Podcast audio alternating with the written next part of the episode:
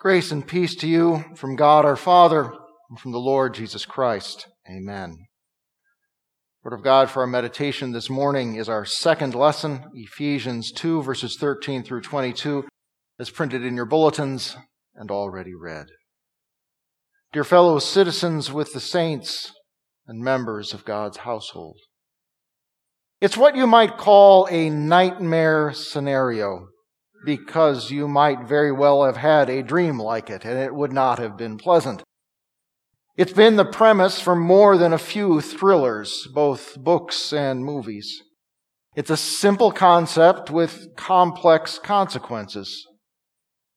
You wake up one morning in a strange place that you have no memory of. You don't know how you got there, and nothing is familiar.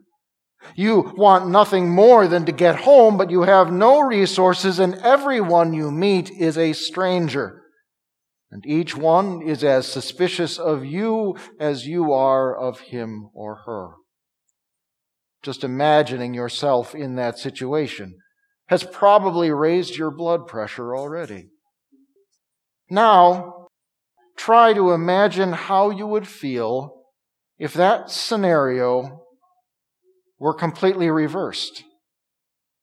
After living a tense and fearful life in which everyone around you is a stranger and hostility is the rule of the day, suddenly one morning you wake up to find that all of those strangers are your friends and family. Everyone is familiar. The fear is gone and peace reigns over all of your life. It would be something like an amnesiac suddenly remembering everyone in his family. That would be pretty wonderful and exciting, wouldn't it?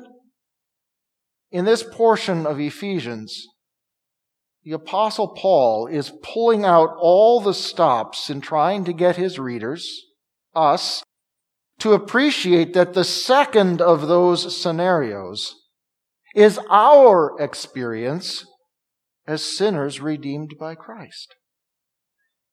The truth resounds and redounds through these verses, driving home the good news that we are strangers no longer, but are now at peace with God and, and united with all the very different people who make up His kingdom, even people that we would otherwise meet with nothing but hostility and have the same returned to us. Now, the language here in this section is actually pretty straightforward. But Paul uses all sorts of different imagery in order to communicate the truth in as many ways as possible. Let's look first at what he says about what we were, what our situation was BC, before Christ. Now, in the verses just before our text, Paul is addressing the Ephesians as Gentiles and pointing out how previously they and the people of God, the Jews who had God's word in the Old Testament, they were completely separate, not just from Israel, but from the grace of God. They were excluded from the citizenship of Israel and foreigners to the covenants of the promise. So there was a great and insurmountable distance between these Gentiles and salvation or a place in heaven. They were, as Paul says in verses 13 and 17, far away. And that was our situation too. No matter what our ethnic background, as long as we were without faith and without the gospel. We are so far away that there would never be any way for us to get near to God or a place with His people through our own merit or efforts. Now, the next image that Paul uses continues the idea of separation, speaking of the wall of hostility that divided unbelieving Gentiles from believing Jews, and which still divides the faithless from the faithful. Now, this picture shows not only that those who do not know God's mercy are completely set apart and unable even to connect, But it shows also that, that neither the distance nor the distinction is friendly or even neutral. There is an enmity between those who follow the Lord and those who do not. Because the minds of those without the Holy Spirit, those without faith and therefore still in their sins, well, those people are hostile to God. Their guilt allows them no peace. And the last terms that Paul here uses to describe what we used to be are foreigners and strangers. So what we too once were was clearly people who did not belong. Did not belong in God's presence and did not belong among his household. We were those on the outside looking in, suspected and suspicious, without friends, without resources, and without a home to speak of. So what changed? So that Paul and we can say all of this in the past tense as what we were, that we are strangers no longer. What happened was that the Son of God came to us as a friend, and even more than that, as a brother. He was so determined to change our status and bring us near that he became one of us. He took on flesh, was born of a human mother, lived among us, eating, drinking, breathing, laughing, crying, hurting, speaking. And when the time had fully come, he willingly suffered, bled, and died for us. The blood of Christ brought us near to God by washing our sins and guilt away completely, forever. The things that separated us from our Lord and Creator and offended His holiness were removed for good on the cross. Our disobediences, our adulteries, our insults, our violence, our hateful thoughts and words, our laziness, our rage, our, our service to false gods, and our pursuit of false goods. All of it, all that unholy filth that filled our lives and condemned us to hell, all of it was forgiven. Because Jesus sacrificed himself on the altar of the cross. His blood was poured out to cleanse us. And so we, who were once far away, have now been brought near. So now we have peace with God in place of hostility which means that we also now are at peace with the people of God. The things that uh, separated faithful Jews and faithless Gentiles were set aside when Christ completed his work. All of those special commands and regulations that kept Israel distinct from the other nations were no longer needed once the Savior of the nations had come from Abraham's people and fulfilled his mission of delivering the world. So instead of Christ's church consisting of insiders and outsiders, it now has only one kind of member believers. The hostility that previously existed, Jesus put to death on the cross. He reconciled all who would trust in and follow him when he reconciled the world to his Father. So now we have peace. Peace with God, first and foremost, but peace also with all other Christians, no matter their ethnicity, nationality, class, income, opinions, age, education, or whatever. If you have traveled by air in recent years, you have seen how there are now two entrances to airport security. One for the unwashed masses, and one for those who have pre-check, who are allowed to pass through much more quickly and, and with a lot less hassle. You are probably also aware that many clubs and concerts and other venues give VIP access to a, a small group of privileged people while everyone else must line up and wait their turn. Paul reminds us here that there are no longer any such distinctions or divisions when it comes to approaching God.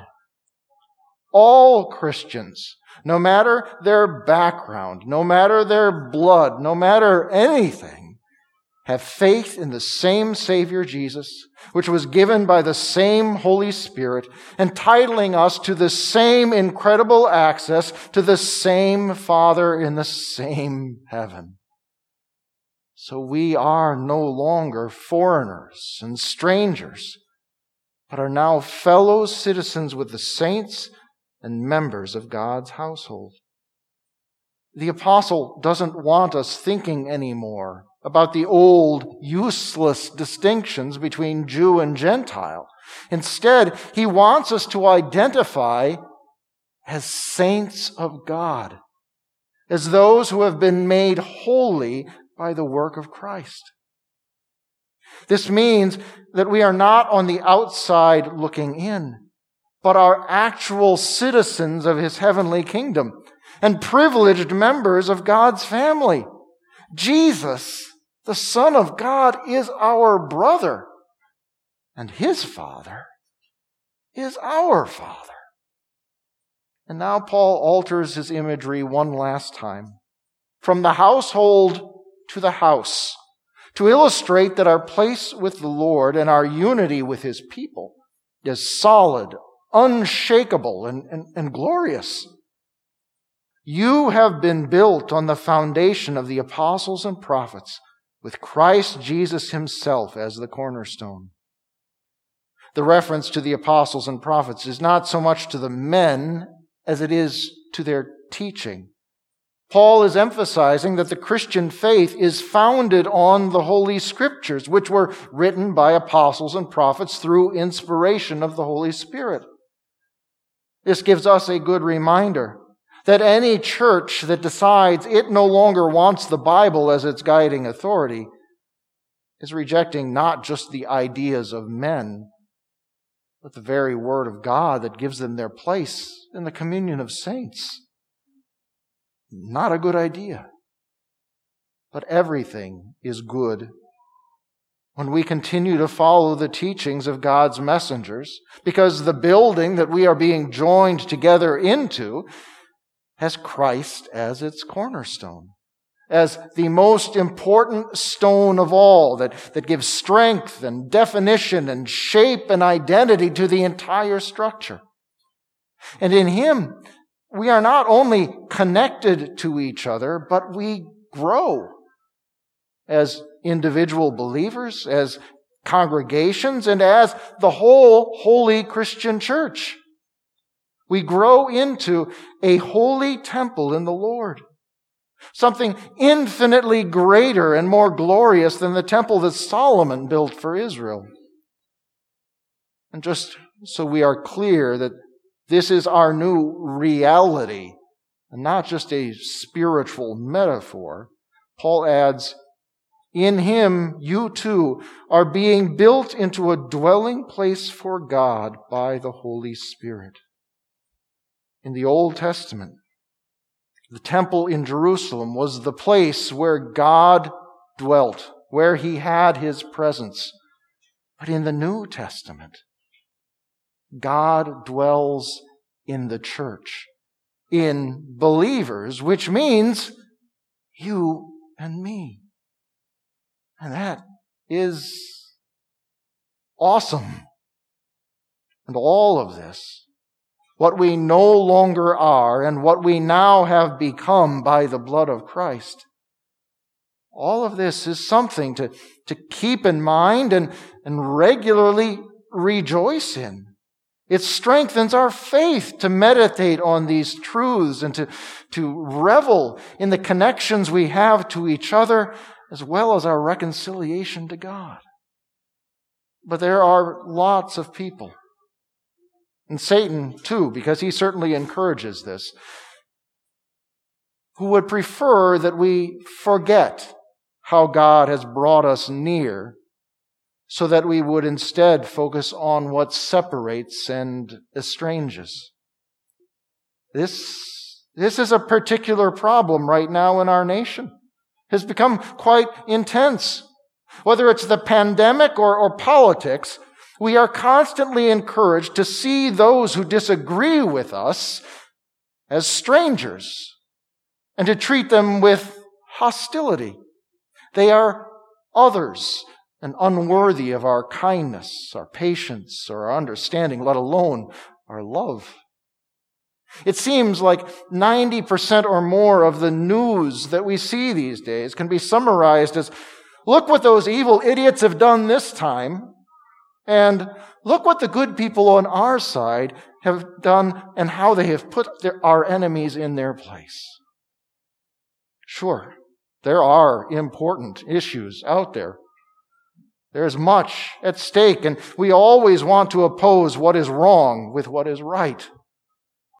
But when it is just our emotions that are engaged and influenced and tried to turn against others, well, perhaps that isn't exactly love for our neighbor that we are feeling. Now, this thing also happens on a smaller scale with people that we live and work and deal with, even those that we love. Instead of emphasizing and encouraging connection, some sow seeds of discontent or say things or set things up to make the other out to be a fool or create differences where there were none before just to make themselves feel more superior or whatever. Maybe you are a victim of this. Maybe you're a perpetrator and need to repent. But when we remember that our citizenship is first and foremost in heaven, then we remember that the distinctions and the differences that ill intentioned people try to exploit are not what we want to focus on or fill our hearts and minds with. We want our thoughts to be where peace and where our peace and joy are with Christ and with the blessed fellowship that we have with our fellow believers. So while we can and will still engage with the issues of our day as good Christian citizens and people who love their neighbors, we will try to involve what only involves and exploits our emotions and our baser instincts and seeks to separate us from other people, the people that we are here to love. We will try to live as those whom, in whom God Himself lives. We, we have enough hostility to deal with from sin and Satan, even from our own sinful natures. There really is no good reason to add any more hostility unnecessarily. So let your heart and mind be filled instead, then, with thoughts of the great blessing that Paul has laid out in these verses. What Christ accomplished for and among people with the pouring out of his blood. We have been brought near. We are fellow citizens with the saints and members of God's household. He has put hostility to death and brought peace. Let it blow your mind. Let it fill your heart. We are strangers no longer. Alleluia. Amen. Please rise. And the peace of God, which transcends all understanding, will guard your hearts and minds in Christ Jesus. Amen.